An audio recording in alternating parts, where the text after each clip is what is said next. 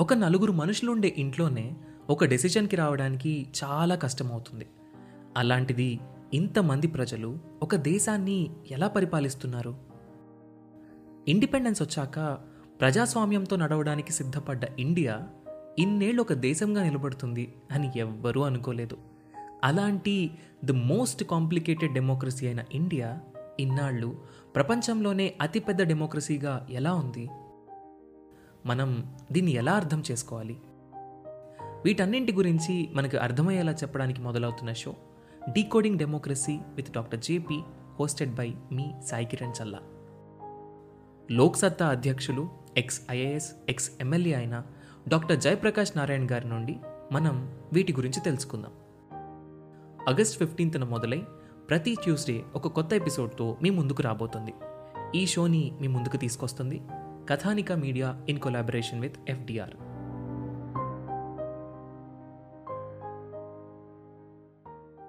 అంటే ఎఫిషియన్సీ పెంచుకోవడానికి డెఫినెట్గా ప్రభుత్వం ఒక బాధ్యత వహించాలి. ఎందుకంటే ఓనర్ కాబట్టి. ఓనరే బిజినెస్ని పట్టించుకోకపోతే ఇంకెవరు పట్టించుకుంటారు? ఒకవేళ ప్రభుత్వ ప్రభుత్వ రంగ సంస్థలు ఫెయిల్ అవుతున్నాయంటే ప్రభుత్వం ఫెయిల్ అయినట్టు అని అసలు ఎందుకు ఆలోచించరు? నాకు అర్థం కాదు. అంత ఒక రకంగా నిర్లజ్జగా నిర్లజ్జగా ఎలా ఒప్పుకుంటారు? నా నేను ఓనర్ని నా బిజినెస్ ఫెయిల్ అయింది అని నేను ఒప్పుకున్నాను అనుకోండి అది నా ఫెయిల్యూరే కదా? అది అది అది గొప్ప విషయం కింద నేను ఎట్లా చెప్పుకుంటాను? ఎవరు చెప్పుకోరు ప్రపంచంలో ఏ ఓనర్ చెప్పుకోడు. కానీ ప్రభుత్వ రంగ సంస్థ ఓనర్ అయిన ప్రభుత్వం ఏం చెప్తుంది? వీళ్ళు సరిగా పనిచేయట్లేదు అరే నువ్వు దానికి ఓనరు నువ్వు సరిగా పనిచేయించుకోవాలి వాళ్ళు సరిగా పనిచేయట్లేదు అంటే నువ్వు సరిగా పనిచేయించుకోవట్లేదు అని అర్థం. అంటే అది నీ ఎనిఫిషియన్స్ ఆ పాయింట్ గవర్నమెంట్ ఇంకా ప్రౌడ్గా చెప్పుకుంటున్నాయి సార్. అదే అర్థం కావట్లేదు నాకు కూడా. అది చెప్పుకోవడం మా గవర్నమెంట్ ఇండస్ట్రీ సరిగా పని చేయట్లేదు. ప్రైవేటైజ్ చేస్తే బాగా పని చేస్తాయి కదా. వై కాంట్ బి ప్రైవేటైజ్ అని అంటున్నాయి సార్. అది చెప్తున్నారు. ఆ లాజిక్ ఏంటో నాకు అర్థం కావట్లేదు ఇప్పుడు నేను ఓనర్గా ఉన్నటువంటి ఏ బిజినెస్ అయినా సరిగా పనిచేయకపోతే బాధ్యత ఎవరిది? నాది. గవర్నమెంట్ ఓనర్గా ఉన్నటువంటి ప్రభుత్వ రంగ సంస్థలు సరిగా పనిచేయకపోతే బాధ్యత ఎవరిది? ప్రభుత్వాన్ని బాధ్యత తీసుకోండి. ఇండియాలో ఇండైరెక్ట్ ట్యాక్స్లన్నింటినీ తీసేసి జిఎస్టి గూడ్స్ అండ్ సర్వీసెస్ ట్యాక్స్ని తీసుకొచ్చాం. దీనివల్ల ఎంతోమంది బాగుపడ్డారు. కానీ ఎన్నో మ్యానుఫ్యాక్చరింగ్ సెక్టర్స్ ప్రాబ్లమ్స్ని ఫేస్ చేస్తున్నాయి. మరీ ముఖ్యంగా MSME సెక్టార్లు micro small and medium industries so అసలు ఈ జిఎస్టీ మన ఇండియన్ ఎకానమీని ఎలా ఇంపాక్ట్ చేసింది? మన ఇండియన్ ఎకానమీ కోవిడ్ నుంచి రికవర్ అవ్వాలంటే ఏం చేయాలి? డిమాండ్ సప్లై ప్రాబ్లమ్స్ని ఎలా సాల్వ్ చేయాలి? మన చుట్టూ జరిగే ఇంపార్టెంట్ ఎకనామిక్ ప్రాబ్లమ్స్ అన్నింటినీ కూడా మనం ఈరోజు ఈ ఎపిసోడ్లో డిస్కస్ చేసుకుందాం. శశికుమార్ గారు one of the finest CA ఎన్నో టీవీ ఛానల్ న్యూస్ డిబేట్స్లో తన యూస్ని ఎక్స్ప్రెస్ చేసి మనందరిని ఎడ్యుకేట్ చేస్తున్నారు. ఈరోజు శశికుమార్ గారు మన స్టూడియోలో ఉన్నారు. సార్ని అడిగి ఈ జిఎస్టీ గురించి మరికొన్ని డీటెయిల్స్ తెలుసుకుందాం. Welcome to UPSC radio podcast.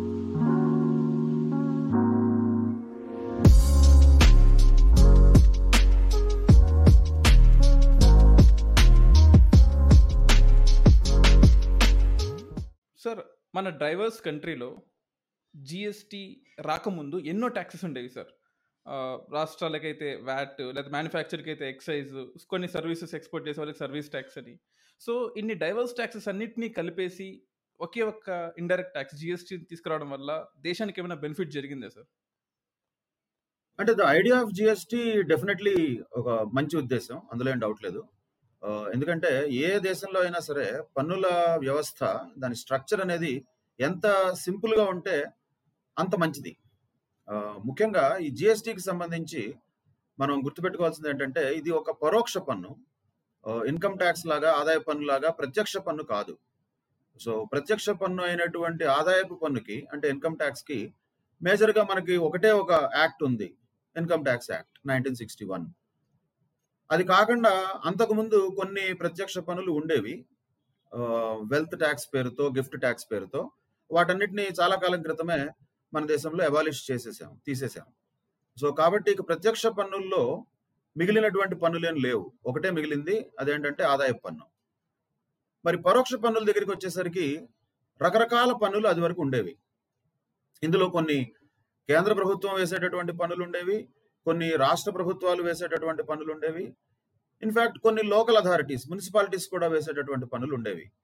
రకరకాల పనులు ఉండేవి అఫ్ కోర్స్ అవన్నీ పూర్తిగా జిఎస్టీతో పోయాయి అని మనం చెప్పలేం కానీ ఇందులో చాలా వరకు ముఖ్యమైనటువంటి పరోక్ష పన్నులని అన్నిటిని మెర్జ్ చేసేసి ఒకే ఒక పన్ను గూడ్స్ అండ్ సర్వీసెస్ ట్యాక్స్ వస్తు సేవల పన్ను లాగా మార్చడం అనేటటువంటి ఐడియా ఎప్పటి నుంచో ఉన్నప్పటికీ అది రీసెంట్గా మనకి రెండు వేల పదిహేడు తర్వాత ఇంప్లిమెంటేషన్ అనేది మొదలైంది. దీనిలో మనం ఆలోచించాల్సింది ఏంటంటే సరే ఏ విధానానికైనా కొన్ని పాజిటివ్ పాయింట్స్ ఉంటాయి నెగిటివ్ పాయింట్స్ ఉంటాయి.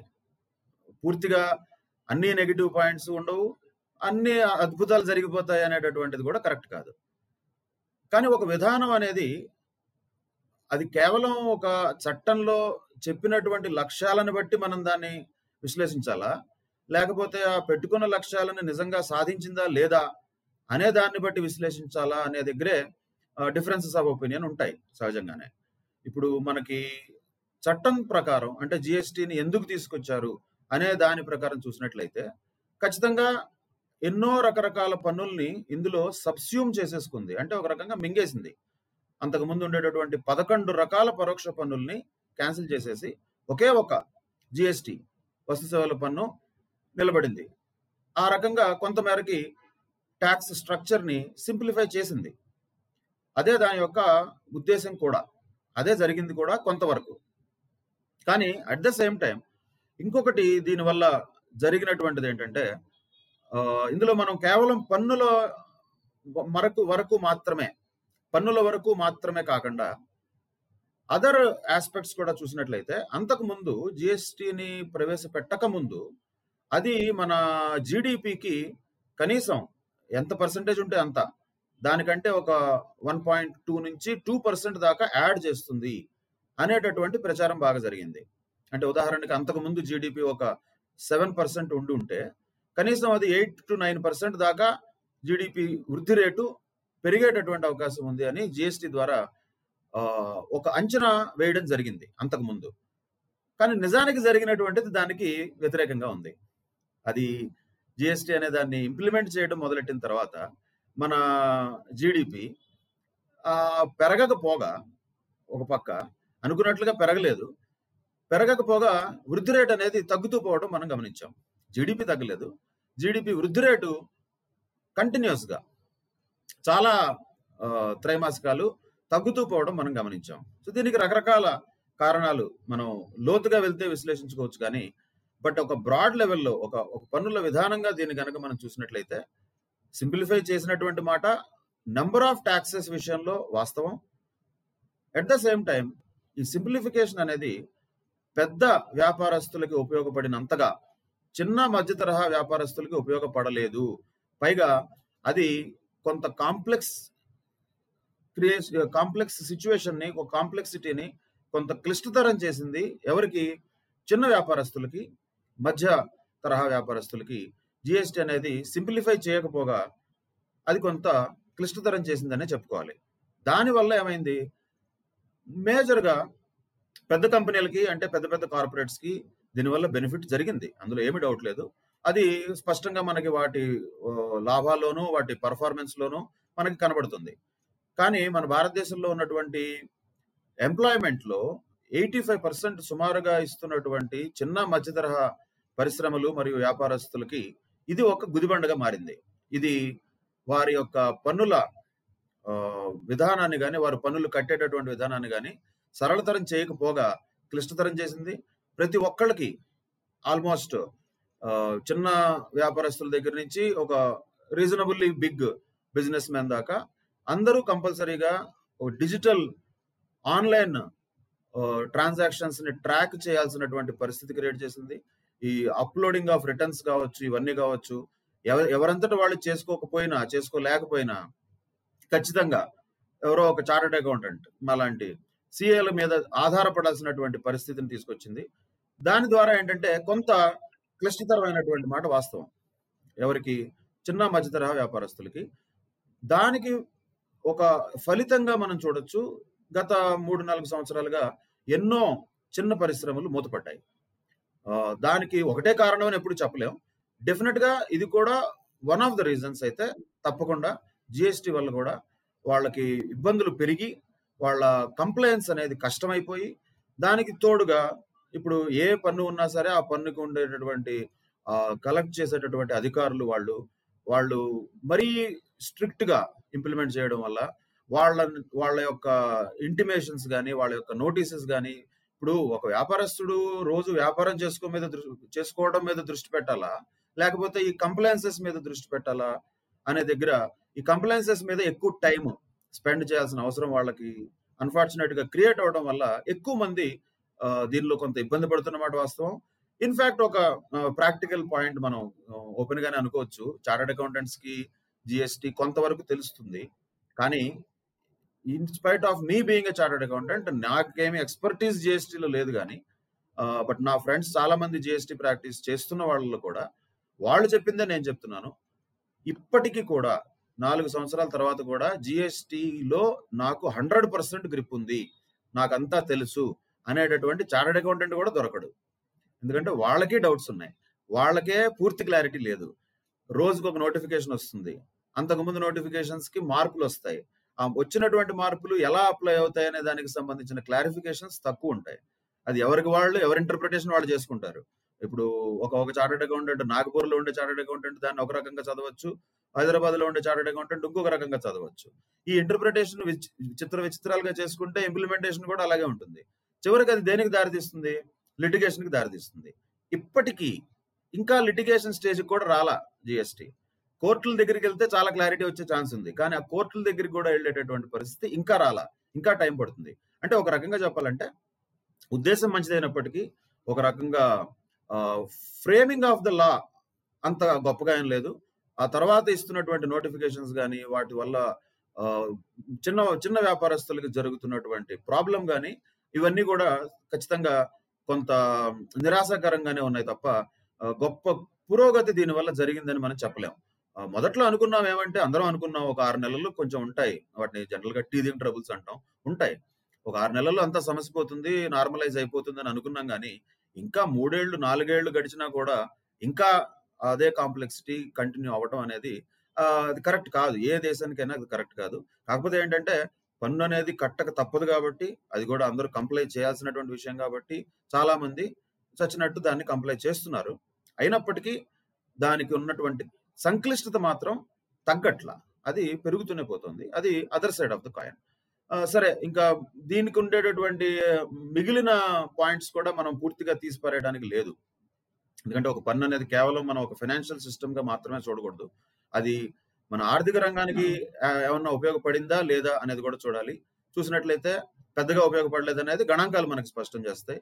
అలాగే రాజకీయ పరంగా ఆలోచించినా కూడా ఇప్పుడు అది మన భారతదేశంలో ఉన్నటువంటి ఫెడరల్ వ్యవస్థకి తూట్లు పొడిచినటువంటి మాట వాస్తవం. ఫెడరల్ వ్యవస్థలో రాష్ట్రాలకి కొంత ఇండిపెండెన్స్ అనేది ఫైనాన్షియల్గా కూడా ఉండాల్సిన అవసరం ఉంది.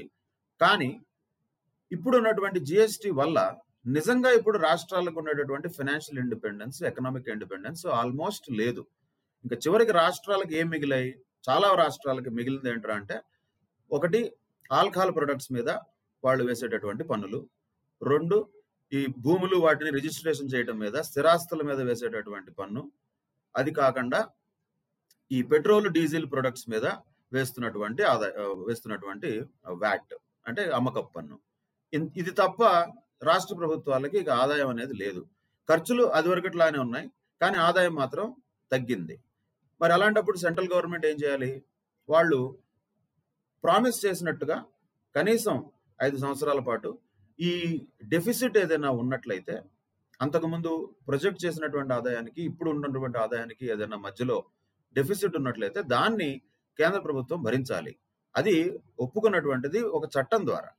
అదే చట్టం ద్వారా ఒప్పుకున్నటువంటి దాన్ని ప్రస్తుతం ఉన్నటువంటి కోవిడ్ పరిస్థితుల్లో యాక్ట్ ఆఫ్ గాడ్ అని చెప్పి ఇది మేము ఆ పర్టికులర్ ప్రొవిజన్ని ఫాలో అవ్వక్కర్లేదని చెప్పి కేంద్ర ప్రభుత్వం వెనక్కి వెళ్ళడం ఫెడరల్ వ్యవస్థకి ఖచ్చితంగా తూట్లు పొడిచినట్లే.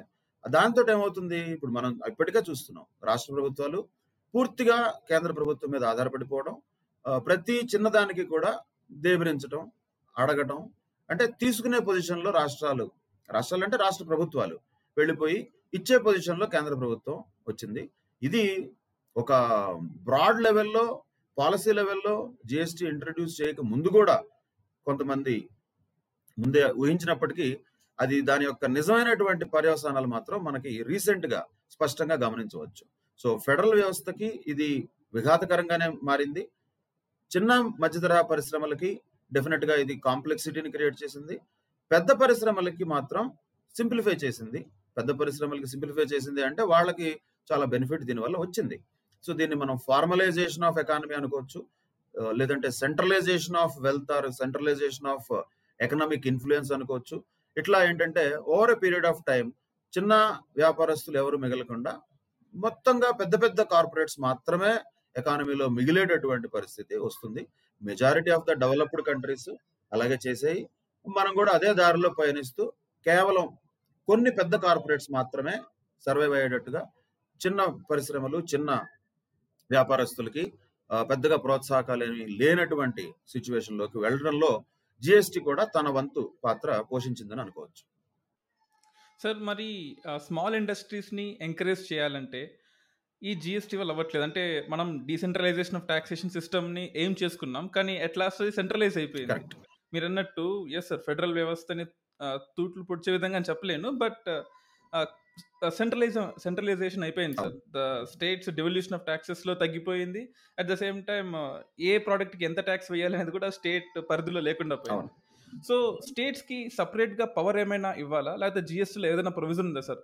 పర్టికులర్ స్టేట్స్కి వాళ్ళ ఇండిపెండెన్స్గా వాళ్ళు ఇష్టం వచ్చిన ట్యాక్స్లు పెట్టుకోవచ్చు జిఎస్టీలో పాలకి లేకపోతే గ్రాసరీ ఐటమ్స్కి లేదా లిక్కర్కి లేదా వీటన్నిటికి. లిక్కర్ అండ్ పెట్రోల్ ఎలాగో జిఎస్టీలో తీసుకురాలేదు.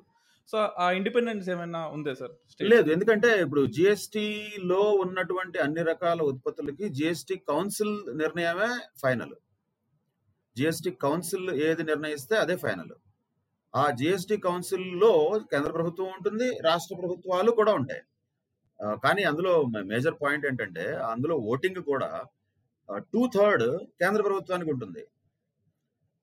మిగిలిన దాంతా రాష్ట్రాలకు ఉంటుంది. సో దానివల్ల ఏమవుతుంది? రాష్ట్రాలు అన్ని కలిసినా కూడా వాళ్ళకి కావాల్సినటువంటివి ఏమి పెద్దగా సాధించుకోలేరు. సరే ఇక ఆ రాష్ట్రాల్లో ఏ పార్టీలు ప్రభుత్వంలో ఉంటాయనేది అది మారుతూ ఉంటుంది. అది పెద్ద ప్రాబ్లం కాదు కానీ బట్ స్ట్రక్చర్లోనే పేరుకి జిఎస్టి కౌన్సిల్ అనేది ఉన్నప్పటికీ నిజానికి అందులో రాష్ట్రాల యొక్క సే వాళ్ళ వాళ్ళకు వాళ్ళ యొక్క పాయింట్స్ పెట్టడానికి కానీ వాళ్ళకి కావాల్సినటువంటి సా- వాటిని సాధించుకోవడానికి కానీ అడగడానికి కానీ తెచ్చుకోవడానికి కానీ స్కోప్ చాలా తక్కువ ఉంది. సో దానివల్లనే ఈ సెంట్రలైజేషన్ అనేది దీని ఈ జిఎస్టి వల్ల పెరిగింది అని చెప్పడానికి one of the reasons the structure of GST council కూడా ఒకటి ఉంది. సరే ఇంకొక పాయింట్ కూడా మనం గమనించాలి. అంటే ఇప్పుడు నార్మల్గా ఒక పన్ను అనేది ఒక ఒక పన్ను పన్నుకి సంబంధించిన చట్టం పార్లమెంట్ చేసినప్పుడు ఆ పన్ను చట్టానికి సంబంధించిన రకరకాల చేంజెస్ అంటే రేట్స్ ఆఫ్ ట్యాక్స్లో ఉండేటటువంటి చేంజెస్ పార్లమెంట్ చేయట్లా జిఎస్టీకి సంబంధించి. అది మనం గమనించాలి. అంటే ఒక రకంగా చెప్పాలంటే రాష్ట్ర ప్రభుత్వాలు అంటే మీకు మేబీ నేను వాడే మాటలు లేకపోతే పదాలు కొంచెం harsh గా ఉన్నాయో నాకు తెలియదు కానీ బట్ రియాలిటీ అయితే అదే. రాష్ట్ర ప్రభుత్వాలు డమ్మీ అయిపోయాయి. పార్లమెంట్ కూడా డమ్మీ అయిపోయింది. ఎందుకంటే జిఎస్టీ కౌన్సిల్లో ఏం జరిగితే అదే. ఎవరు జిఎస్టీ కౌన్సిల్లో మేజర్ ఓట్ ఓట్ ఎవరికి ఉంది ఫైనాన్స్ మినిస్టర్ ఆఫ్ ఇండియాకి ఉంది అంటే కేంద్ర ప్రభుత్వానికి సంబంధించినటువంటి రిప్రజెంటేటివ్ ఉంది. సో రాష్ట్రాలకు సంబంధించిన వాళ్ళ సే లేదు. పార్లమెంట్ కూడా ఏం సే అవును సార్ లెజిస్లేటర్ కాస్త ఎగ్జిక్యూటివ్. అయిపోయింది. కేవలం ఆ ఎగ్జిక్యూటివ్ టాప్ ఎగ్జిక్యూటివ్ డిసిషన్స్ అందరూ అవ్వాల్సి. వస్తుంది. సో అది ఎంత ఎక్కువ అయితే అది అది మన ఒక change of structure in our democracy అనుకోవచ్చు. అది తప్ప ఒప్ప అనేది అది డిబేటబుల్ బట్ పాయింట్ ఏంటంటే జరుగుతున్నది ఇది. అంత అంతవరకు మనం ఆబ్జెక్టివ్గా గమనించాలి.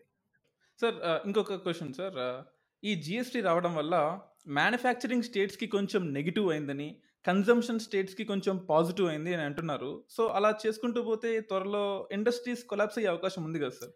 అంటే అది బేసిక్ నేచర్ ఆఫ్ ద ట్యాక్స్లోనే ఉంది. దీన్ని ఏమంటామంటే మనం డెస్టినేషన్ ట్యాక్స్ అంటాం. సోర్స్ ట్యాక్స్ కాదు. ఆ, అంతకుముందు ఇప్పుడు ఎక్సైజ్ డ్యూటీ ఎలా ఉండేది? లేదంటే అమ్మకపు పన్ను కానీ అంతకుముందు రాష్ట్రాలు వాళ్ళకి వాళ్ళ రాష్ట్రంలో తయారైనటువంటి గూడ్స్ మీద వాళ్ళు అమ్మకపు పన్ను ఆ రాష్ట్రం దాటి వెళ్ళినా కూడా వాళ్ళు వేసుకునేవాళ్ళు. ఇప్పుడు అలాంటి పరిస్థితి లేదు. So this this is a destination based tax అంటే consumption based tax manufacturing based tax కాదు. అది దీనికి ఉన్నటువంటి నేచర్లోనే ఉంది. దీనికి చట్టం ద్వారా వచ్చినటువంటిది ఏం లేదు. ఈ ఈ పరోక్ష పన్ పన్నులకు ఉండేటటువంటి సహజమైనటువంటి నేచర్లోనే అది ఎప్పటికప్పుడు తన నెక్స్ట్ వాళ్ళ మీదకి అది బర్డెన్ తోస్తూ ఉంటుంది.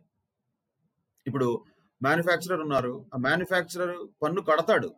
కానీ పన్ను భరించడు. ఆ- పన్ను కట్టినటువంటి పన్ను తాను భరించడు. దాన్ని కూడా ఖర్చులో యాడ్ చేసి నెక్స్ట్ హోల్సేలర్కి ట్రాన్స్ఫర్ చేస్తాడు. హోల్సేలర్ కూడా పన్ను కడతాడు. కానీ తాను భరించడు.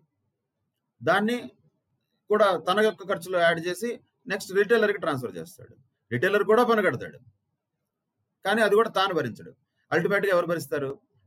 వినియోగదారుడు భరిస్తాడు. సో డెస్టినేషన్ బేస్డ్ భరించాలి. అంటే. పరోక్ష పన్నులకు ఉండే లక్షణమే అది. అది జిఎస్టీకి ఒక్కదానికే ఉంటుంది అని మనకు అనటానికి లేదు.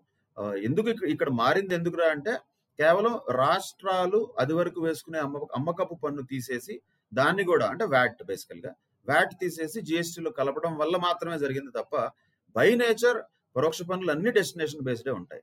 ఇది కూడా అంతే. కాకపోతే ఏమైంది?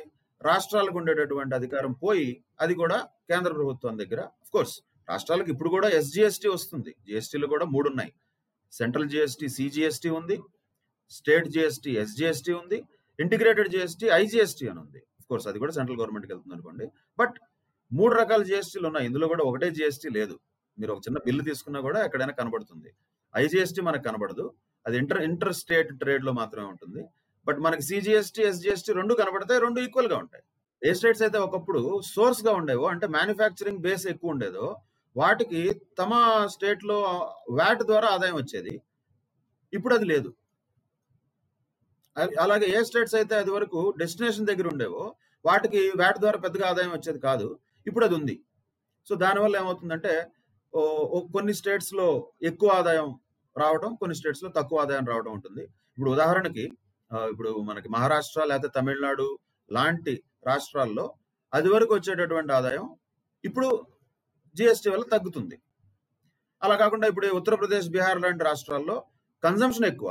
కాబట్టి ఆ రాష్ట్రాలకి ఇప్పుడు జిఎస్టీ ద్వారా వచ్చేటటువంటి ఆదాయం పెరుగుతుంది. అంటే సోర్స్ బేస్డ్ ట్యాక్స్ నుంచి డెస్టినేషన్ బేస్డ్ టాక్సేషన్కి ఈ జిఎస్టీ అనేది మారింది. అది పరోక్ష పన్నులకు ఉండే లక్షణం అయినప్పటికీ అది అంతకు ముందు ఉన్న పన్ను చట్టాలకి ఇప్పుడున్నటువంటి చట్టానికి రాష్ట్రాలకి రాష్ట్రాలకి మధ్య ఉన్న డిఫరెన్సెస్ వల్ల వచ్చిందే తప్ప అది మేజర్గా పెద్ద యాడ్ అయ్యేటటువంటి ప్రాబ్లం ఏం కాదు. That is that is normal. Sir మరి అలాంటప్పుడు డైరెక్ట్ ట్యాక్సెస్ని పెంచి ఇండైరెక్ట్ ట్యాక్స్ని తగ్గించు కదా సార్. ఇప్పుడు ఫర్ ఎగ్జాంపుల్ ముఖేష్ అంబానీ తీసుకుందాము లేదా ముఖేష్ అంబానీ ఒక సైడు లేదా మామూలు ఒక ఆర్డినరీ పర్సన్ సార్. ఒక కోల్గేట్ బ్రష్ తీసుకుంటే ముఖేష్ అంబానీ ఇండైరెక్ట్ ముప్పై రూపాయల పేస్ట్కి మూడు రూపాయలు ట్యాక్స్ కడతాడు. ఒక నార్మల్ ఒక పదివేలు ఇన్కమ్ వచ్చేతను కూడా అదే ట్యాక్స్ కడతాడు. మరి అలాంటప్పుడు అదొక రిగ్రెసివ్గా ఉంటుంది. కదా సార్. పేదవాడికి ఒకే టైప్ ఆఫ్ ట్యాక్స్ ధనికుడికి ఒకే టైప్. ఆఫ్ ట్యాక్స్ దాని బదులు ఇండైరెక్ట్ ట్యాక్స్ మొత్తాన్ని తగ్గించేసి కేవలం డైరెక్ట్ ట్యాక్స్ ఉంచొచ్చు కదా సార్. అవును. అయితే దీనికి ఆన్సర్ చేసే ముందు నాకు భలే విచిత్రంగా అనిపించింది ఏంటంటే సేమ్ ఎగ్జాంపుల్ నేను నా క్లాస్లో ఏం చెప్తానో మీరు అదే చెప్తున్నారు. Including name and toothpaste that is surprising but anyway good point ఏంటంటే that is the basic nature of indirect taxes పరోక్ష పనులకు ఉండేటటువంటి నేచరే అది. అందుకే వాటిని మనం రిగ్రెసివ్ అంటాం. ఇక్కడ మనకి చెప్పడానికి ఎట్లా ఉంటుందంటే ముఖేష్ అంబానీ కూడా మూడు రూపాయలు కడతాడు ఒక ఆటో డ్రైవర్ కూడా మూడు రూపాయలు కడతాడు. అంటే పరోక్ష పన్ను ఇద్దరిని సమానంగా చూస్తుంది. ఇప్పుడు ఆర్గ్యూ చేసే వాళ్ళు ఏం చేయొచ్చు అంటే ఈ ఈ ట్యాక్స్ డిస్క్రిమినేట్ చేయట్లేదు. అందరిని సమానంగా చూస్తుంది. ఇప్పుడు అందరిని సమానంగా చూడటం మంచిదేగా? అనే ఆర్గ్యుమెంట్ ఉంటుంది. డబ్బులు తీసుకునే విషయంలో కదా సార్ డబ్బులు ఇచ్చే విషయంలో అక్కడే పాయింట్ ఏంటంటే అది అది పేలవమైన ఆర్గ్యుమెంట్ ఎందుకు అందరిని సమానంగా చూడలేమంటే చూడకూడదు కూడా అంటే డిస్క్రిమినేషన్ కూడా ఎందుకు ఇంపార్టెంట్ అంటే ఇప్పుడు ఒక ఆరోగ్యకరమైనటువంటి వ్యక్తి బాగా జిమ్ అది చేసి బాగా గట్టిగా మంచి పుష్టిగా ఉండేటటువంటి వ్యక్తి కీను నాలుగు రోజుల నుంచి అన్నం కూడా తిననటువంటి ఒక బక్కపలసని బాగా నిర్భరుడైనటువంటి వ్యక్తికి నిర్బలుడైనటువంటి వ్యక్తికి వీళ్ళిద్దరికి మధ్యలో మనం గనక పరుగు పందెం పెట్టి ఈక్వల్గా పరిగెత్తండి అంటే అది తప్పు. ఇద్దరు సరే సేమ్ సిచ్యువేషన్లో లేరు. కాబట్టి the nature of indirect taxes అంటే ఈ పరోక్ష పన్నులకు ఉండేటటువంటి ఒక లక్షణం. ఇది కూడా ఏంటంటే అవి రిగ్రెసివ్ గానే ఉంటాయి. అందులో జిఎస్టీ కూడా పరోక్ష పన్ను కాబట్టి ఇది కూడా రిగ్రెసివ్ గానే ఉంటుంది ఉంది. సరే దీనికి పాయింట్ ఏంటంటే ప్రపంచంలో ఉన్నటువంటి మిగిలిన దేశాలు ఎలా పన్నుల వ్యవస్థలు మార్పు తెచ్చుకుంటున్నాయి. తెచ్చుకోకపోవడం వల్ల అక్కడ వస్తున్నటువంటి ప్రాబ్లమ్స్ ఏంటి అనేది కూడా మనం గమనించాలి. ఇప్పుడు యుఎస్ఏలో లో యునైటెడ్ స్టేట్స్ ఆఫ్ అమెరికాలో డొనాల్డ్ ట్రంప్ ఉన్నంతసేపు ఆ మొత్తం రిపబ్లికన్ పార్టీ వాళ్ళు ఉన్నంతసేపు కూడా వాళ్ళు డైరెక్ట్ ట్యాక్సెస్ని తగ్గిస్తారు. ఇండైరెక్ట్ ట్యాక్సెస్ని పెంచుతారు. సో తద్వారా ఏమవుతుంది? రిగ్రెసివ్ టాక్సేషన్ వల్ల బేసిక్గా ఇన్ఈక్వాలిటీస్ ఆఫ్ వెల్త్ పెరుగుతుంది అసమానతలు పెరుగుతాయి. ఆర్థిక అసమానతలు సంపదలో కూడా అసమానతలు పెరుగుతాయి. ఓవర్ పీరియడ్ ఆఫ్ టైం ఏంటంటే ఎక్కువ శాతం సంపద కొంతమంది దగ్గర పోగుపడుతుంది తక్కువ శాతం సంపద ఎక్కువ మంది దగ్గర ఉంటుంది. అంటే పేదరికం పెరుగుతుంది. ఇది అమెరికాలో కూడా జరిగింది. ఇదేదో ఓన్లీ ఇండియాలో మాత్రమే జరిగేది కాదు. So as a as a tax policy ఎక్కడైతే డైరెక్ట్ ట్యాక్సెస్ తగ్గుతాయో ఇండైరెక్ట్ ట్యాక్సెస్ పెరుగుతాయో అక్కడల్లా కూడా ఆర్థిక అసమానతలు పెరుగుతాయి. అది అది రాకెట్ సైన్స్ లేదు అందులో అది ఎక్కడైనా అదే జరుగుతుంది. మనకి ఇప్పుడు ఎందుకు అలా కనబడుతోంది? ఆర్థిక అసమానతలు ఎందుకు పెరుగుతున్నాయి? కోర్స్ దానికి రకరకాల కారణాలు ఉన్నప్పటికీ వన్ ఆఫ్ ద రీజన్స్ డెఫినెట్గా మన పరోక్ష పన్నుల శాతం ప్రత్యక్ష పన్నుల శాతం కంటే ఎక్కువగా ఉండడం వల్ల ఒకప్పుడు పరోక్ష పన్నుల శాతం తక్కువ ఉండేది. మొత్తం గవర్నమెంట్కి ఉండేటటువంటి రెవెన్యూలో ప్రత్యక్ష పన్నుల శాతం ఎక్కువ ఉండేది. ఇప్పుడు మనం ఏం చేస్తున్నాం? ప్రత్యక్ష పన్నుల శాతం తగ్గించి పరోక్ష పన్నుల శాతం పెంచుతున్నాం. ప్రత్యక్ష పన్నులో. ఉదాహరణకి కార్పొరేషన్ ట్యాక్స్ ఉంది. కార్పొరేషన్ ట్యాక్స్ అంటే ఏం లేదు కంపెనీలు కట్టే ఇన్కమ్ ట్యాక్స్. కంపెనీలు కట్టే ఇన్కమ్ ట్యాక్స్ ఒకప్పుడు థర్టీ పర్సెంట్ ఉంటే వన్ ఇయర్లో సడన్గా టక్ అని చెప్పి ట్వంటీ ఫైవ్ పర్సెంట్ చేస్తాం దాన్ని. అంటే ఫైవ్ పర్సెంట్ ట్యాక్స్ రేట్ తగ్గించాం కంపెనీస్కి తగ్గించి తద్వారా ఎగ్జాక్ట్ నెంబర్ ఎవరు చెప్పలేరు కానీ లక్ష నలభై ఐదు వేల కోట్ల రూపాయల మేరకి బెనిఫిట్ క్రియేట్ చేశాం కార్పొరేట్స్కి లక్ష నలభై ఐదు వేల కోట్లు. ఇది జరిగింది రెండు వేల పంతొమ్మిదిలో. రెండు వేల పంతొమ్మిది నవంబర్లో లక్ష నలభై ఐదు వేల కోట్ల ఒక రకంగా చెప్పాలంటే బంపర్ ఆఫర్. కంపెనీస్కి ట్యాక్స్ రిడక్షన్ రూపంలో ఇచ్చాం. అది కూడా పార్లమెంట్లో జీవల సడన్గా బయటకు వచ్చి ప్రెస్ కాన్ఫరెన్స్లో ఇచ్చేసాం. అంటే పార్లమెంట్ ఎందుకు ఈ సమావేశాల్లో ట్యాక్స్కి సంబంధించినటువంటి పాలసీస్ ఏం జరుగుతాయి అనే దానికి ఇంకా రిలవెన్స్ లేదు. ఎప్పుడైనా ఏ రోజైనా ఏమైనా జరగచ్చు. సడన్గా వచ్చి ట్యాక్సులు పెంచొచ్చు తగ్గించొచ్చు ఏమైనా చేయొచ్చు. సరే తగ్గిస్తే మంచిదా లేదా అనేది వేరే డిస్కషన్. బట్ జరిగినటువంటి ఫ్యాక్ట్ ఏంటి? ఇంత పెద్ద ఎత్తున కార్పొరేషన్ ట్యాక్స్ తగ్గించామంటే ప్రత్యక్ష పన్నులు తగ్గించినట్టే కదా. అది తగ్గించాము. కానీ అట్ ద సేమ్ టైం చాలా ఇంపార్టెంట్ వాటికి కూడా మనం ఇంకా జిఎస్టి రేట్స్ తగ్గించట్లా. వాటిని అలాగే ఉంచాం. ఉదాహరణకి ఇప్పుడు రైతులు వాడేటటువంటి ట్రాక్టర్స్ మీద ఇప్పటికీ జిఎస్టి రేట్ చాలా ఎక్కువగా ఉంది. Eighteen percent twenty eight percent ఉంది ట్రాక్టర్లు ఎవరు వాడతారు? ట్రాక్టర్లు ఏమి రోడ్డు మీద లగ్జరీ కార్లు కాదు కదా. దాని మీద ఎందుకు అంత అంత ఎత్తున జిఎస్టీ కలెక్ట్ చేయడం అది తప్పు. అంటే ఇలా రకరకాల ప్రొడక్ట్స్ ఉన్నాయి. ప్రొడక్ట్స్ పాయింట్లోకి వెళ్తే రకరకాల ప్రొడక్ట్స్లో పర్సంటేజ్ ఆఫ్ రేట్ ఎంత ఉంది ట్యాక్స్ జిఎస్టీ అనే దగ్గర చాలా మనకి ఒక రకంగా చెప్పాలంటే డిస్క్రిపెన్సీస్ సరైనటువంటి పద్ధతిలో లేవు అనేది అయితే మనకు తెలుస్తుంది. దీన్ని అసలు ఇన్ని రకాల స్లాబ్లు పెట్టడం ఇన్ని రకాల డిఫరెంట్ డిఫరెంట్ రేట్స్ పెట్టడం కూడా ప్రపంచవ్యాప్తంగా గమనిస్తే కరెక్ట్ కాదు. ఎందుకంటే ప్రపంచంలో ఎక్కడైతే జిఎస్టీ లాంటి ఒక same one nation one tax ఎక్కడైతే ఇంప్లిమెంట్ అయిందో ఉదాహరణకి సింగపూర్ లాంటి దేశాల్లో అక్కడ ఒకటే రేట్ ఉంటుంది.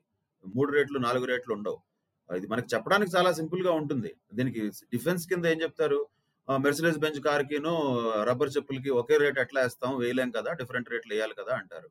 అది చెప్పడానికి బాగానే ఉంటుంది. కానీ మీకు ఒక చిన్న ఉదాహరణ చెప్తా. పేపర్ ఉంది. పేపరు నార్మల్గా ప్రింట్ చేయాల్సినటువంటి పేపరు రకరకాల క్వాలిటీస్తో వస్తుంది. ఒక్కొక్క రకం క్వాలిటీకి ఒక్కొక్క జిఎస్టీ రేట్ ఉంది.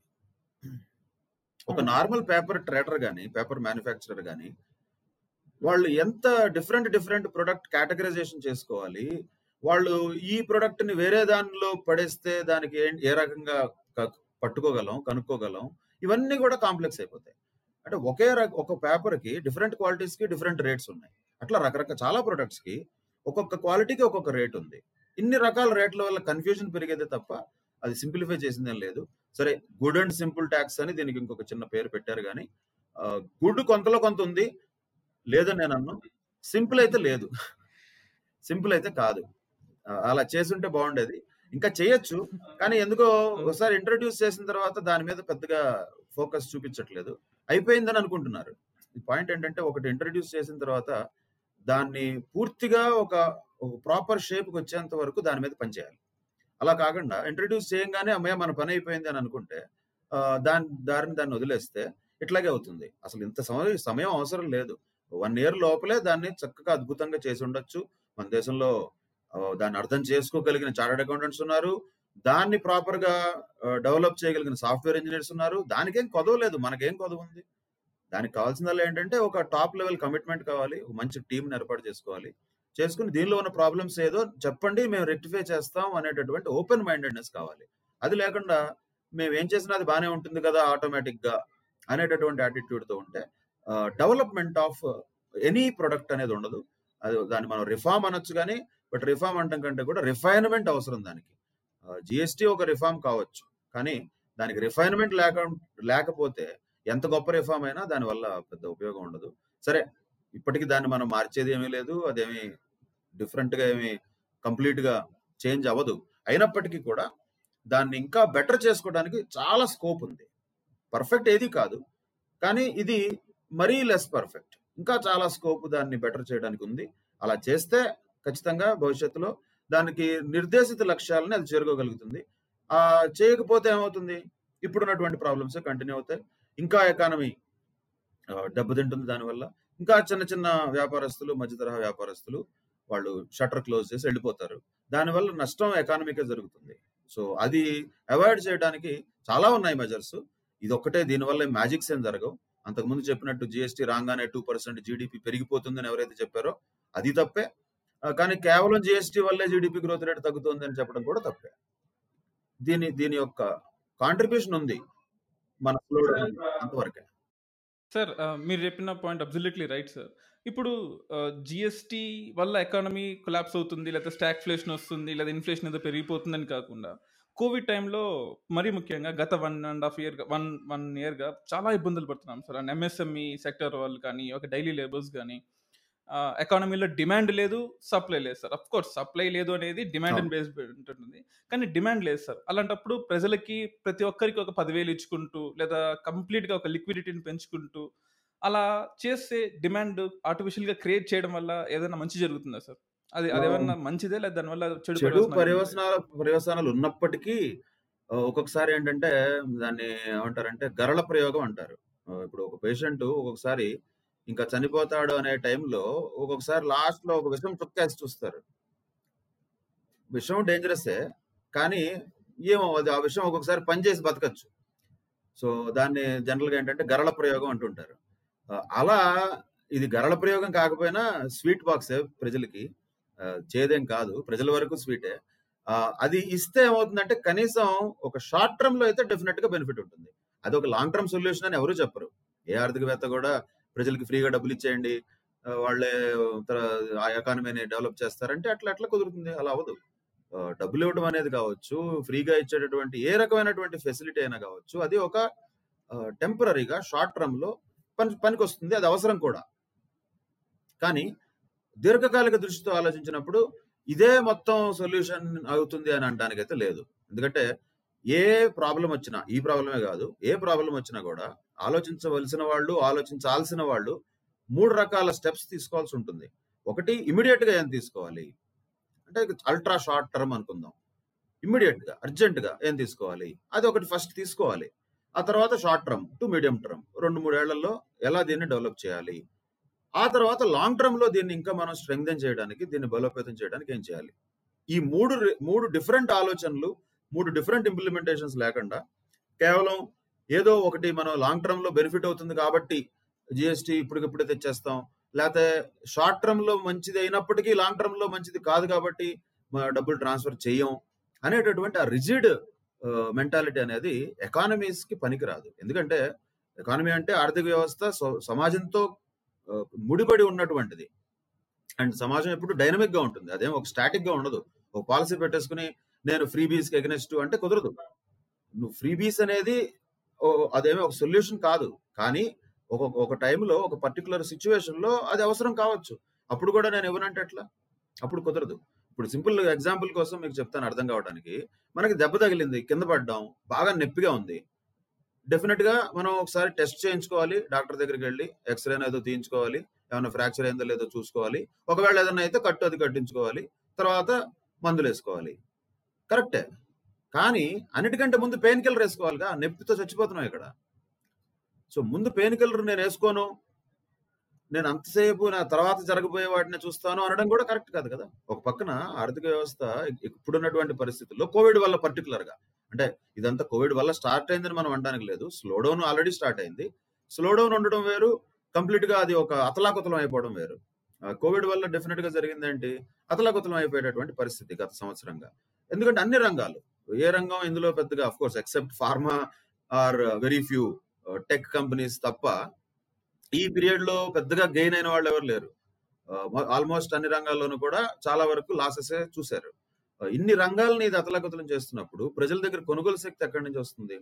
ఆల్రెడీ చిన్న వ్యాపారస్తులకి మధ్య తరహా పరిశ్రమల వాళ్ళకి ఇబ్బందులు ఉన్నాయి ఆల్రెడీ ఈ కోవిడ్కి ముందే మన నిరుద్యోగ శాతం నలభై నలభై ఏళ్ళలో హైయెస్ట్ రేట్లో ఉంది. నలభై సంవత్సరాలుగా అత్యంత ఎక్కువ నిరుద్యోగిత శాతం మనకి కోవిడ్ రాకముందే ఉంది. ఇవన్నీ ఆల్రెడీ ఉన్నటువంటి ప్రాబ్లమ్స్. ఆల్రెడీ మనం ఆల్రెడీ కుంటుకుంటూ వెళ్తున్నాం. కుంటుకుంటూ వెళ్ళేదానికి ఏమైందంటే ఇక గట్టిగా ఒక దెబ్బ పడింది. దానికి ఇమిడియట్గా పెయిన్ కిల్లర్ ఇవ్వకపోతే ఆ, ఆ తర్వాత మనం చూడటానికైనా బతికి ఉండాలిగా ఆ తర్వాత లాంగ్ టర్మ్లో మన ఎకానమీ బాగుంటుంది బాగుండాలి అనే అందరం అనుకుంటాం. దానికి కూడా మనం బతికుండాలి కదా. సో దానికోసం ఈ- ఈ పేమెంట్స్ ఏవైతే అంటే క్యాష్ పేమెంట్స్ లాంటివి డైరెక్ట్ ట్రాన్స్ఫర్స్ లాంటివి ఉంటాయో అవి ఒక పెయిన్ కిల్లర్ లాగా పనిచేస్తాయి తప్ప అవేమి సొల్యూషన్స్ కాదు. అది అందరికీ తెలుసు. కానీ పెయిన్ కిల్లర్ కూడా ఇవ్వకపోవడం కరెక్ట్ కాదు. పెయిన్ కిల్లర్ ఇవ్వాలి. దాని సొల్యూషన్ అని చెప్పడం తప్పే. అది సొల్యూషన్ కాదు కాబట్టి నేను పెయిన్ కిల్లర్ ఇవ్వను అని చెప్పడం కూడా తప్పే. పెయిన్ కిల్లర్ ఇమీడియట్గా ఇవ్వాలి. దాంతో పాటుగా మధ్య మీడియం టర్మ్లో లాంగ్ టర్మ్లో ఎలా బలోపేతం చేయడానికి చర్యలు తీసుకోవాలో వాటిని కూడా ఆలోచించాలి. సో అలా బ్యాలెన్స్ చేయాల్సిందే తప్ప ఒక గుడ్డిగా ఒక రిజిడ్గా పాలసీ మేకింగ్ అనేది ఉండడం అంత కరెక్ట్ కాదు. సార్ మరి అలాంటప్పుడు డిమాండ్ పెంచడం కోసము ఆర్బీఐ కరెన్సీ మొత్తాన్ని ప్రింట్ చేసి మన సిఆర్ఆర్ ఎస్ఎల్ఆర్లను తగ్గించేసి ప్రజలందరికీ డబ్బులు తక్కువ వడ్డీ రేట్లతో ఇచ్చుకుంటూ పోతే దానివల్ల ఎందుకంటే? దానివల్ల ఏమవుతుందంటే ద్రవ్యోల్బణం పెరుగుతుంది ఇన్ఫ్లేషన్ పెరుగుతుంది. సో ఇవి ఏంటంటే చెప్పడానికి వినడానికి బాగానే ఉంటాయి. కానీ నిజంగా వాటి యొక్క ఇంప్లిమెంటేషన్ దగ్గరికి వచ్చేసరికి అది పాజిటివ్ కంటే కూడా నెగిటివ్ గానే ఎక్కువ ఎఫెక్ట్ చూపించే అవకాశం ఉంటుంది. సో ఇక్కడ డబ్బులు ఆర్బీఐ ప్రింట్ చేసినా కూడా ఆర్బీఐ ప్రింట్ చేసి జనాలకి ఏమి పంచేది కదా ఫ్రీగా. అది అది అది ఒక డిస్ట్రిబ్యూట్ అవ్వాల్సినటువంటి మెకానిజం ఏదర్ బ్యాంకింగ్ ఛానల్స్ ద్వారా ఉండాలి లేదంటే గవర్నమెంట్స్ ద్వారా ఉండాలి. రెండే ఆప్షన్స్ ఉన్నాయి. సో బ్యాంకింగ్ ఛానల్స్ ద్వారా ఏ ఆప్షన్ ఉంది? మీరు అన్నట్లు అప్పు ఇవ్వచ్చు. అది ఆల్రెడీ ఇస్తున్నారు. ఆల్రెడీ ఎస్ఎల్ఆర్ సిఆర్ఆర్లు కొంతవరకు తగ్గించారు కొంతవరకు అప్పుల వితరణ కొంతవరకు రుణాల వితరణ పెంచారు. ఇదంతా గత సంవత్సరంగా జరిగింది. కొంతమేరకి కొంత మేరకి రీపేమెంట్స్ మీద లాస్ట్ ఇయర్ మారటోరియం కూడా విధించారు. సో కొంత ఉపశమనం దొరికింది. కానీ ఎవరికి దొరికింది? మళ్ళీ అక్కడే.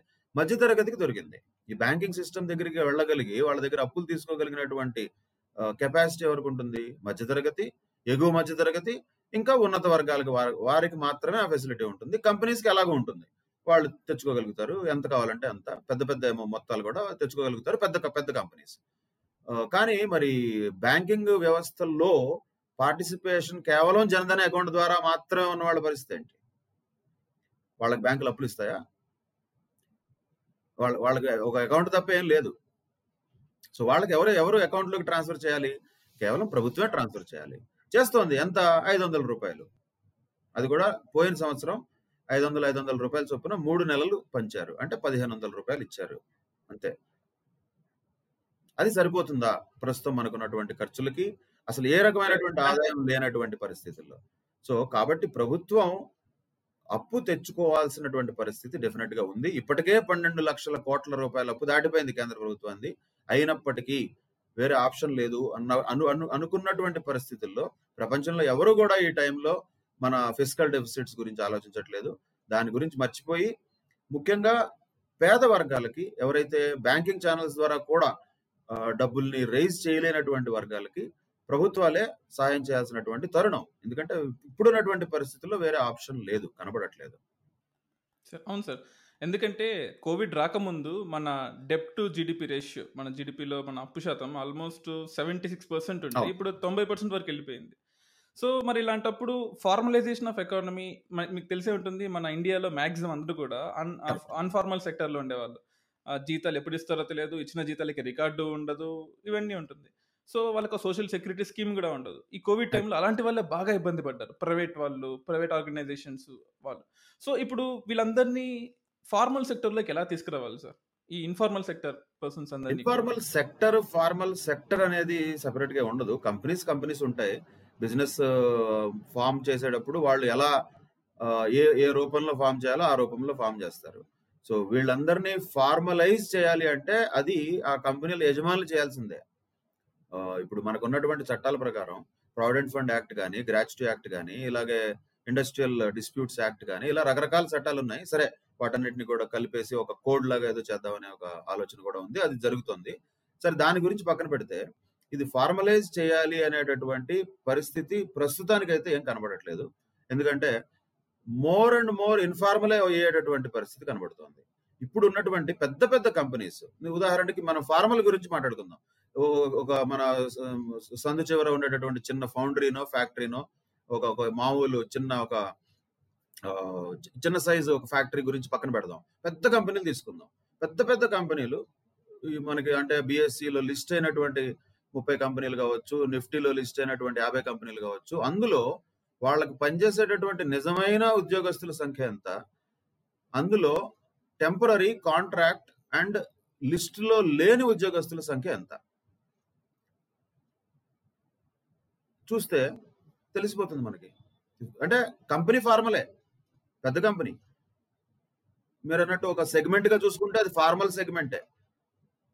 పనిచేసే వాళ్ళు ఫార్మల్ కాదు. పనిచేసే వాళ్ళు ఇంకా చాలా మంది ఇన్ఫార్మల్గా ఉన్నారు. అంటే టాపిక్ వచ్చింది కాబట్టి రీసెంట్గా ఈ మన వైజాగ్ స్టీల్ ప్లాంట్కి సంబంధించి కొంత నేను డీటెయిల్డ్ అనాలిసిస్ కోసం కొద్దిగా లోతుగా పరిశీలిస్తే అర్థమైన విషయం ఏంటంటే అది పెట్టి ఇన్ని సంవత్సరాల్లో కూడా ఆల్మోస్ట్ ముప్పై సంవత్సరాల్లో కూడా అక్కడ ఉద్యోగస్తుల సంఖ్య పెరగల. అంతే ఉంది. ఏది? రికార్డులో ఉన్నటువంటి ఉద్యోగస్తుల సంఖ్య. మరి నిజంగా పనిచేసే ఉద్యోగస్తుల సంఖ్య దానికి రెట్టింపు ఉంది. అంటే ఉదాహరణకు ఒక ఇరవై వేల మంది రికార్డులో ఉంటే నిజంగా పనిచేసే వాళ్ళు యాభై వేల మంది ఉన్నారు. మరి ముప్పై వేల మంది ఎవరు? వాళ్ళు ఫార్మల్ సెక్టర్లో పనిచేస్తున్న ఇన్ఫార్మల్ ఎంప్లాయీస్. వాళ్ళకి ప్రొటెక్షన్ లేదు. అది కంపెనీస్ తీసుకోవాల్సినటువంటిది. అలా కంపెనీస్ కనుక చేయకపోతే అలా చేయాల్సినటువంటి బాధ్యత ప్రభుత్వాలకు ఉంటుంది. కానీ మనకి ఇప్పుడు జరుగుతున్నటువంటి పరిణామాలు గమనిస్తే అది కూడా వెనక్కి వెళ్ళేటట్టే కనబడుతుంది తప్ప ఆ బాధ్యతను ఎక్కువగా తీసుకునేటట్టు ఏం కనబడట్లేదు. ఈ ఈ లేబర్ కోడ్ లాంటివి ఇలాంటివి ఏవైతే ఉన్నాయో వాటన్నిటి ద్వారా ఏం జరగబోతుందంటే మరింత ఎక్కువగా క్యాజువల్ లేబర్ని టెంపరీ లేబర్ని కాంట్రాక్ట్ లేబర్ని తీసుకునే అవకాశం కంపెనీలకు పెరుగుతుంది.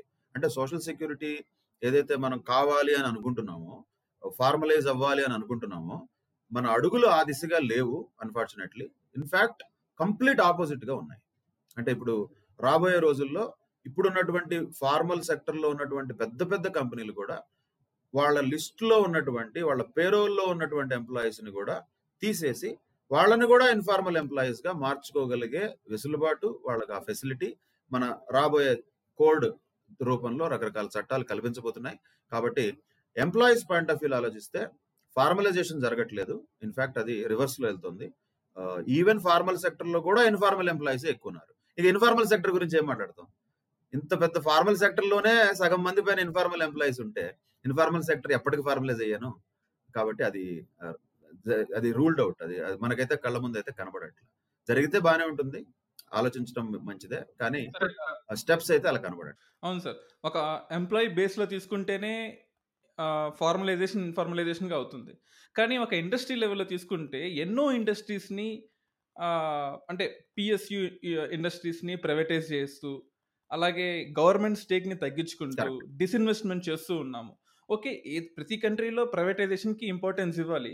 కానీ ఇలా పెద్ద పెద్ద ఇండస్ట్రీస్ మీరు అన్నట్టు వైజాగ్ స్టీల్ ప్లాంట్ని కానీ ఓఎన్జీసీని కానీ లేదా ఎల్ఐసిని కానీ ఇలా ప్రైవేటైజ్ చేయాలి అంటున్నారు కానీ దానివల్ల ఏదైనా అడ్వాంటేజ్ ఉందా సార్? అంటే కేవలం ఎఫిషియన్సీ ఒకటే ఫ్యాక్టర్ అయితే గవర్నమెంట్లోనే మంచి ఎఫిషియెంట్ పీపుల్ని పెట్టుకోవచ్చు this is broader discussion actually privatisation అనేది డిఫరెంట్ డిస్ఇన్వెస్ట్మెంట్ అనేది డిఫరెంట్ డిస్ఇన్వెస్ట్మెంట్ వరకు ఆ, కు- పూర్తిగా మనం దాన్ని తప్పు పట్టాల్సింది కూడా లేదు.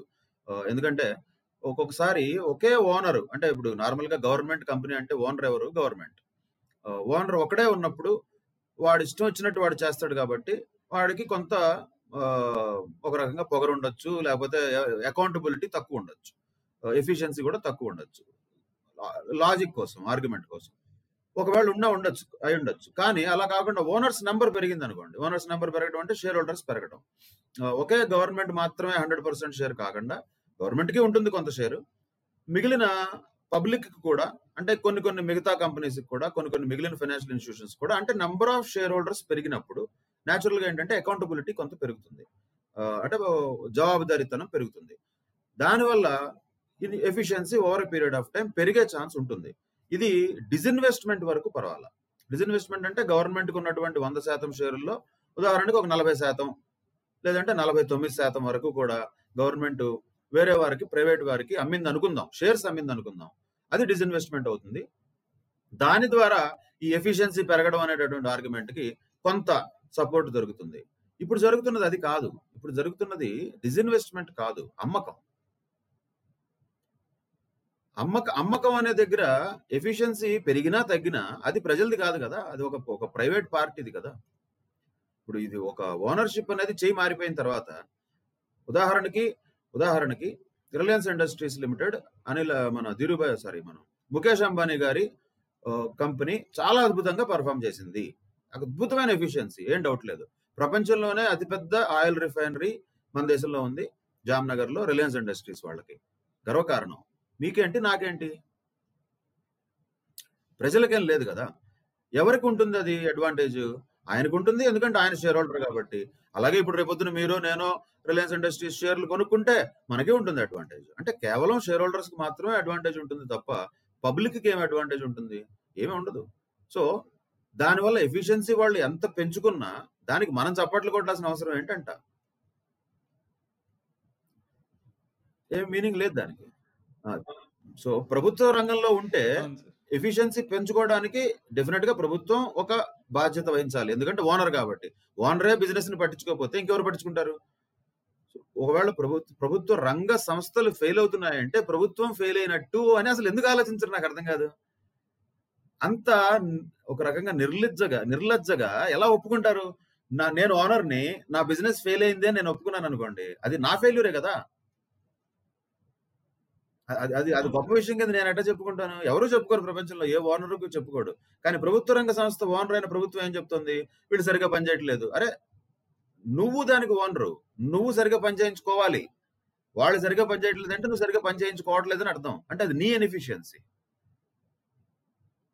ఆ పాయింట్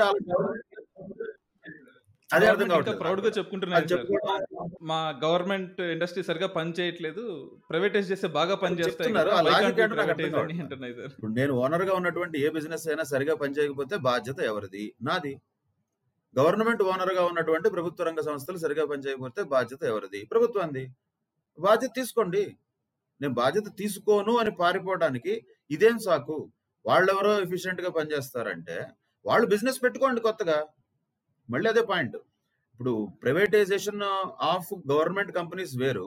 ప్రైవేట్ సెక్టర్ని ఎలో చేయడం వేరు. ప్రైవేట్ సెక్టర్ ఆల్రెడీ ఉంది కదా స్టీల్లో కావచ్చు రకరకాల వాటిలో ఉంది. ఎక్కడ ఎక్కడ ప్రైవేట్ సెక్టర్కి ఎంట్రీ లేదు మన దేశంలో? చాలా తక్కువ. న్యూక్లియర్ ఎనర్జీ లాంటి వాటిలో అలాగే డిఫెన్స్కి సంబంధించినటువంటి వాటిల్లో అది కూడా తీస్తారనుకోండి మధ్య. అలా చాలా కొద్ది సెక్టర్స్లో మాత్రమే ప్రైవేట్ సెక్టర్కి అనుమతి లేదు. పూర్తిగా గవర్నమెంట్కి అనుమతి ఉంది. మిగిలిన వాటన్నిటిలో ప్రైవేట్ సెక్టర్కి అనుమతి ఉంది కదా! సో ఒక పక్క గవర్నమెంట్ సంస్థ ప్రభుత్వ సంస్థ శుభ్రంగా పనిచేస్తుంది బాగా పనిచేయొచ్చు చేయించాలి ఎవరు? నువ్వే చేయించాలి అంటే ప్రభుత్వమే చేయించాలి ప్రైవేట్ వాళ్ళు వాళ్ళు ఎలాగ ఎఫిషియెంట్ కదా!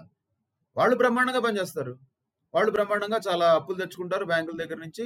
ఆ అప్పులు అన్ని ఇన్వెస్ట్ చేస్తారు. రకరకాల ప్లాంట్ అండ్ మెషినరీలో. బ్రహ్మాండమైన లాభాలు సంపాదిస్తారు ఆ బ్యాంకులకు డబ్బులు అప్పులు వడ్డీలు అన్ని కట్టేస్తారు. ఈ స్టోరీ బాగానే ఉంటుంది వినడానికి. కట్టేస్తే మంచిదే కానీ కట్టట్లేదుగా? సో అక్కడ కూడా ప్రభుత్వ రంగం కాకుండా ప్రైవేట్ రంగం చాలా ఎఫిషియెంట్గా పనిచేసిందనే దానికి ప్రూఫ్ ఏముంది మనకి? ఏదో కొన్ని పేరుకి కొన్ని వేళ్ళతో లెక్క పెట్టగలిగినటువంటి ఇండస్ట్రీస్ తప్ప కొన్ని గ్రూప్స్ తప్ప majority of the private sector మనకి ఫెయిల్యూరే కనబడుతోంది కదా? సో ఒక రీజనబుల్లీ సక్సెస్ఫుల్ దాన్ని తీసుకెళ్ళి ఫెయిల్యూర్కి కి నేను అప్పగిస్తాను అనడం ఎంతవరకు సబబవుతుంది అనేది అర్థం కావట్లేదు. ఒకవేళ అది సక్సెస్ కాకపోయినా ప్రభుత్వ రంగం దాన్ని సక్సెస్ చేయాల్సిన బాధ్యత ప్రభుత్వానికి ఇదేం చిన్న సిస్టమ్ కాదు కదండి. ఎంతమంది సివిల్ సర్వెంట్స్ ఉన్నారు వాళ్ళందరూ ఉన్నారు పైన. వాళ్ళేమి తెలియని వాళ్ళు కాదు కదా. వాళ్ళు ఎంత మేనేజ్మెంట్ చేయగలుగుతారు? వాళ్ళకి సరైనటువంటి guidance and most importantly resources కల్పిస్తే ఎందుకు చేయలేము ఒక జస్ట్ నిన్న కాక మొన్న కాలేజీ నుంచి బయటకు వచ్చినటువంటి యువత యువకులు స్టార్టప్ అని చెప్పి కంపెనీలు పెట్టి వాటిని పెంచుకుని పోషించి గట్టి పెద్ద సక్సెస్ఫుల్ కంపెనీస్ కింద క్రియేట్ చేయగలుగుతున్నారే? ప్రభుత్వం కనుక రిసోర్సెస్ అందిస్తే ప్రభుత్వ రంగ సంస్థలు ఎందుకు నిలబడలేవు? ఎందుకు గ్రో అవ్వలేవు? నిజానికి అవుతున్నాయి. అవడమే కాదు. ఒకసారి మనం బడ్జెట్ డాక్యుమెంట్స్ గమనించినా కూడా ప్రతి సంవత్సరం కనీసం అంటే ఈ మధ్య కొంచెం తగ్గింది కానీ ఒకప్పుడు అయితే లక్ష కోట్ల రూపాయల దాకా ప్రభుత్వానికి డివిడెండ్ ఇచ్చేవి అన్ని ప్రభుత్వ రంగ సంస్థలు కలిపి. రీసెంట్గా అది అరవై వేలు ఎనభై వేల కోట్ల మధ్యలో ఉంది. బట్ స్టిల్ అదే చిన్న అమౌంట్ కాదు. ఇంత డివిడెండ్ ప్రభుత్వ రంగ సంస్థలు ప్రభుత్వానికి ఇస్తున్నాయి. అంటే ఒక రకంగా బంగారు బాతు గుడ్లు ఇస్తోంది సంవత్సరం సంవత్సరం. ఇప్పుడు ఈ గుడ్లు నాకు అక్కర్లేదు నేను బాతుని చంపేస్తా. అని అంటున్నారు. చంపకూడదు. ఎవరైనా సరే కామన్గా ఆలోచించినప్పుడు గుడ్డుని కొంతకాలం పాటు అలా ఎర్న్ చేయడం బెటరా? లేదంటే బాతుని చంపేసేయడం బెటరా అనేది మనమే ఆలోచించుకోవాలి. సో అలా ఆలోచించినప్పుడు ప్రభుత్వ రంగ సంస్థల్ని గంపగొత్తగా ఒక పాలసీగా చేయకూడదు. మళ్ళీ అదే చెప్తున్నా. ఇందాక కూడా అదే చెప్పా. ఏదైనా సరే ఒక రిజిడిటీ ఉండకూడదు. పాలసీ అనేది ఎప్పుడు రిజిడ్ కాదు. రిజిడ్గా అసలు ఉండకూడదు. నేను ప్రభుత్వ రంగ సంస్థల్ని అన్నిటినీ అమ్మేస్తా. ప్రభుత్వానికి బిజినెస్లో బిజినెస్ లేదు.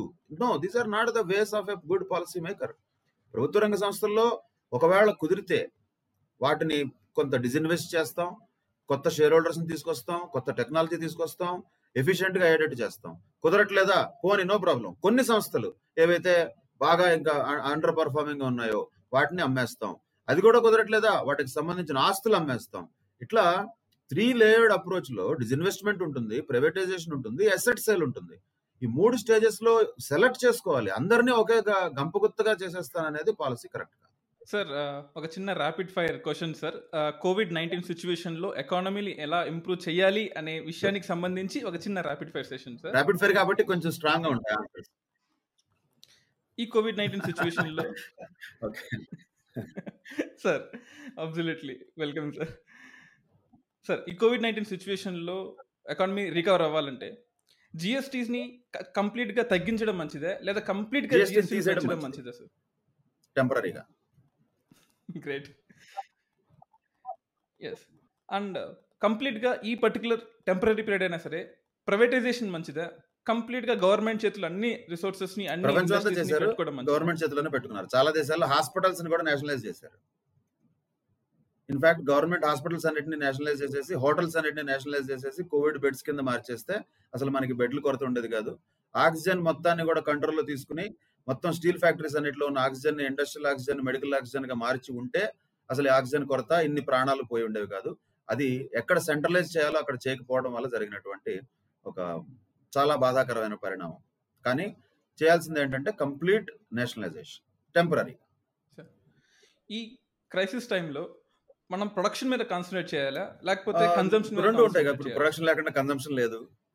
కన్జంప్షన్ చేయాలి అంటే ప్రొడక్షన్ ఉండాలి. సో ఇది కళ్ళు మూసుకోవాలా తెరవాలా అని అడిగినట్టు ఉంది. ఎందుకంటే కళ్ళు మూసుకోకుండా మీరు తెరవలేరు. తెరి తెరవకుండా మూసుకోలేరు. సో దీని దీనికి రెండు ఉంటాయి. దాన్ని మనం ఒక పర్టికులర్ ఏరియాని ఫోకస్ చేయడం అనేది కుదరదు. దీన్ని నేను మీ- మీ ఉద్దేశం ఒకవేళ ఏమైండొచ్చు నేను ఊహించి చెప్తున్నాను. సప్లై సైడ్ మీద కాన్సన్ట్రేట్ చేయాలా? డిమాండ్ సైడ్ ఆఫ్ ఎకానమీ మీద కాన్సన్ట్రేట్ చేయాలా? అనేది కనుక మీ ఉద్దేశం అయితే ఇప్పుడు డిమాండ్ సైడ్ అవును సార్. ఎవ- ఎవరికి ట్యాక్స్ బెనిఫిట్ ఇస్తే మంచిది అంటారు. ఈ టైంలో ఎవరికి ట్యాక్స్ బెనిఫిట్ ఇస్తే మంచిది? ఇప్పుడు డిమాండ్ సైడ్ ఎగ్జాక్ట్లీ నాకు అర్థమైంది. అదే దాని డిమాండ్ సైడ్ సప్లై సైడ్ ఉంటాయి కదా. ఇప్పుడు డిమాండ్ సైడ్ ఆఫ్ ఎకానమీని కాన్సన్ట్రేట్ చేయాల్సిన అవసరం ఉంది. సప్లై సైడే చేస్తున్నాం. గత పదేళ్ళుగా పదిహేను ఏళ్ళుగా చాలా సంవత్సరాలుగా సప్లై సైడ్ మీదే ఎక్కువ ఫోకస్ నడుస్తుంది. దాన్ని కనీసం ఇప్పుడైనా సరే కొంతకాలం పాటు అయినా సరే డిమాండ్ సైడ్కి షిఫ్ట్ చేసి ట్యాక్స్ బెనిఫిట్స్ కావచ్చు ఎక్కువ క్యాష్ ప్రజల జేబుల్లోకి వచ్చేటట్టుగా చేయాల్సిన బాధ్యత ఇప్పుడు ఉంది సో డిమాండ్ మీద ఫోకస్ ఎక్కువ పెట్టాలి. ఆటోమేటిక్గా ప్రొడక్షన్ చేయక తప్పదు వాళ్ళు చేస్తారు. So demand side should be focused more than supply side of the economy we can say that.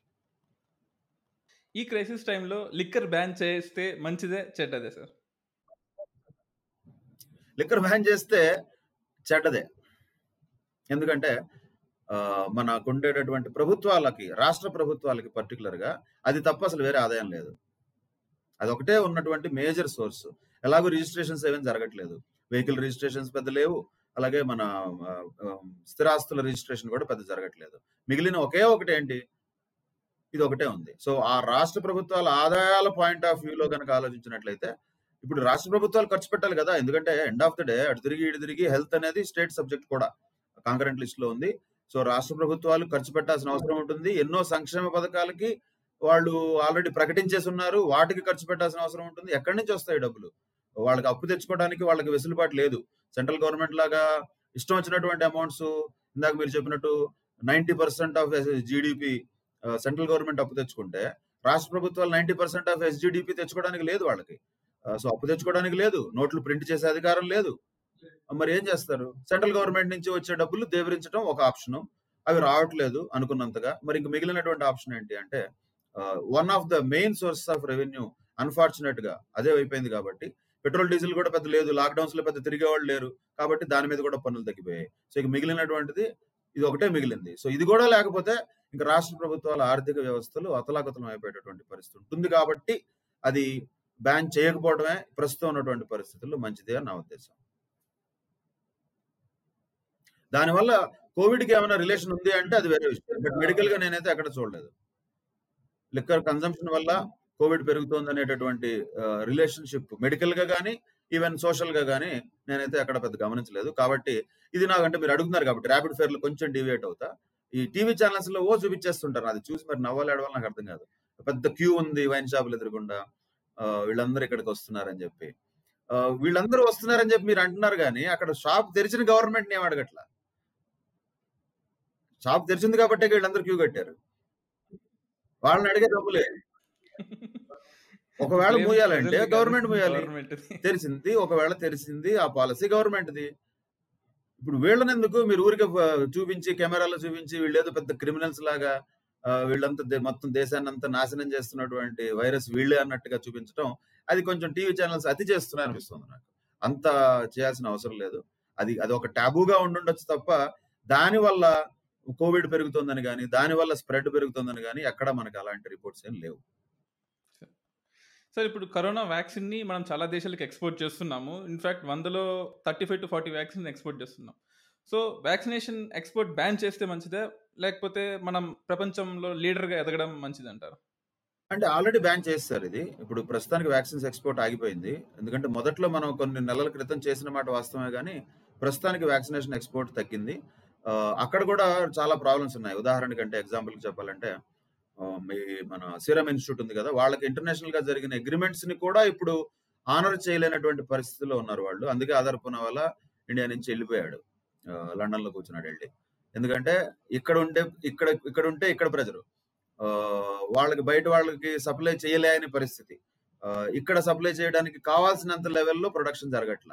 So ఈ ప్రెజర్స్ అన్ని ఇక్కడ తీసుకోలేక ఆల్రెడీ అతను వెళ్ళిపోయాడు. దానికి వన్ ఆఫ్ ద రీజన్స్ ఏంటంటే మల్టిపుల్ యాంగిల్స్ నుంచి ప్రెజర్ రావటం. కానీ ఇంటర్నేషనల్ కాంట్రాక్ట్స్ని పూర్తిగా వైలేట్ చేయడానికి కుదరదు.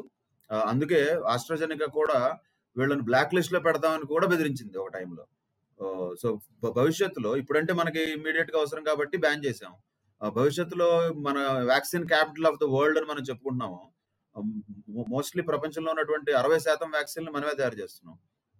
ఇప్పుడు టెంపరీగా మనం ఆ అగ్రిమెంట్స్ అన్నిటిని క్యాన్సిల్ చేస్తే భవిష్యత్తులో వాళ్ళందరూ ఈ వ్యాక్సిన్ కాంట్రాక్ట్స్ మనకు కాకుండా ఫిలిప్పీన్స్ కో థాయిలాండ్ కో తైవాన్ కో ఫ్యూచర్లో ఇచ్చేస్తే మన వ్యాక్సిన్స్ తర్వాత మిగిలిన వ్యాక్సిన్స్ కోవిడ్ కోవిడ్ కాదు మిగిలిన వ్యాక్సిన్స్ కూడా మన బిజినెస్ పోయే ఛాన్స్ ఉంది. అదే మళ్ళీ బ్యాలెన్స్ చేయాల్సిన అవసరం ఉంది. మన డొమెస్టిక్గా మనకి కావాల్సిన ప్రొడక్షన్ ఎంత అనే దాన్ని మనం బ్యాలెన్స్ చేయటం ఇంటర్నేషనల్ కమిట్మెంట్స్ని కూడా పూర్తిగా డిజానర్ చేసేటటువంటి పరిస్థితిలో ఏ దేశం ఉండకూడదు. అది లాంగ్ టర్మ్లో డేంజరస్ సిచ్యువేషన్స్కి దారితీస్తుంది. వీటితో పాటుగా మన దాతృత్వ గుణాన్ని చాటుకోవడానికి ఇదైతే సమయం కాదు. దాతృత్వ గుణం ఇంకెప్పుడైనా చాటుకోవచ్చు. ప్రస్తుతానికి మన ప్రజలకి మనం వ్యాక్సినేట్ చేసుకోవడం మీద ప్రయారిటీ ఇవ్వడం మంచిదని నేనైతే అనుకుంటా. ఎందుకంటే ఇది మేము మా పిల్లలకు కూడా అందరికీ అదే చెప్తాం. జనరల్గా ఇది కామన్ సెన్స్ చూడటానికి ఏంటంటే వినడానికి బాగుంటుంది. ఆ, పరులకు సేవ చేయము ఇలాంటివి బాగుంటాయి. కానీ పరులకు సేవ చేయడానికి మనం బతుకుండాలి. ఇప్పుడు మనకి ఈవెన్ ఫ్లైట్ తర్వాత పెట్టచ్చు. తర్వాత మనకి ఫ్లైట్స్లో కూడా ఏరోప్లేన్స్లో వాటిలో మనం వెళ్ళేటప్పుడు ఆక్సిజన్ వస్తుంది పైనుంచి ఇలా డ్రాప్ అయినప్పుడు ఒకవేళ ఆక్సిజన్ వస్తుంది మనకి ఇన్స్ట్రక్షన్స్ చెప్తారు. లక్కీగా అలాంటి సిచ్యువేషన్ ఇప్పుడు రాలేదు కానీ బట్ వాళ్ళ ఇన్స్ట్రక్షన్స్లో ఏం చెప్తారంటే ఫస్ట్ మీరు పెట్టుకోండి ఆక్సిజన్ ఆ తర్వాత పక్కన వాళ్ళకి పెట్టండి. పక్కన వాళ్ళు ఎవరైనా సరే పక్కన వాళ్ళు మన పేరెంట్స్ అయి ఉండొచ్చు మన పిల్లలు అయి ఉండొచ్చు మన ఫ్రెండ్స్ అయి ఉండొచ్చు సొంత ఫ్యామిలీ మెంబర్స్ ఉండొచ్చు. అయినా కూడా ఫస్ట్ మీరు పెట్టుకోండి ఆక్సిజన్ తర్వాత పక్కన వాళ్ళకి హెల్ప్ చేయండి అని చెప్తారు ఫ్లైట్లో. అది కరెక్ట్ ఇన్స్ట్రక్షన్ ఎందుకంటే నువ్వు పక్కన వాళ్ళకి పెట్టే ప్రయత్నంలో ఎదురుపోతారు. అది డేంజర్ సో అలా కాకుండా ముందు మనకి హెల్ప్ చేసుకుని తర్వాత వేరే వాళ్ళకి హెల్ప్ చేస్తే బాగుంటుంది. సో ఇక్కడ హెల్ప్ చేయడం వేరు కమిట్మెంట్ని ఫుల్ఫిల్ చేయడం వేరు. కమిట్మెంట్ ఫుల్ఫిల్ చేయక తప్పదు. ఎందుకంటే ఇంటర్నేషనల్గా మనకి బ్యాడ్ నేమ్ వచ్చే ఛాన్స్ ఉంది. ఈ ఇక ఫ్రీగా ఇవ్వటాలు లేకపోతే వాళ్ళకి వీళ్ళకి పంపించామని చెప్పి ఫోటోలు వేసుకోవటాలు ఇలాంటివి కొంచెం ఇప్పుడైతే లేవు యాక్చువల్గా తగ్గించారు. ఆ సిచ్యువేషన్ కూడా లేదు. ఎందుకంటే మనకే దొరకట్లేదు కదా. మనకే లేదు కాబట్టి. ఇంక మనం వేరే వాళ్ళకి ఇచ్చేటటువంటి పరిస్థితి ప్రస్తుతం అయితే లేదు. ఒక మూడు నెలల క్రితం విపరీతంగా ఉంది అది. రెండు మూడు నెలల క్రితం ప్రస్తుతానికైతే అలాంటి పరిస్థితి లేదు. Sir thank you sir it's a wonderful conversation చాలా విషయాలు తెలియని విషయాలు జిఎస్టీ గురించి అండ్ ఎకానమీ గురించి చాలా చెప్పారు. Sir thank you very much sir మా స్టూడియోకి వచ్చినందుకు. యా అందరి ఆశ అదే ఎకానమీ తొందరగా రికవర్ అవ్వాలని కోరుకుంటున్నాం sir thank you very much thanks thank you sir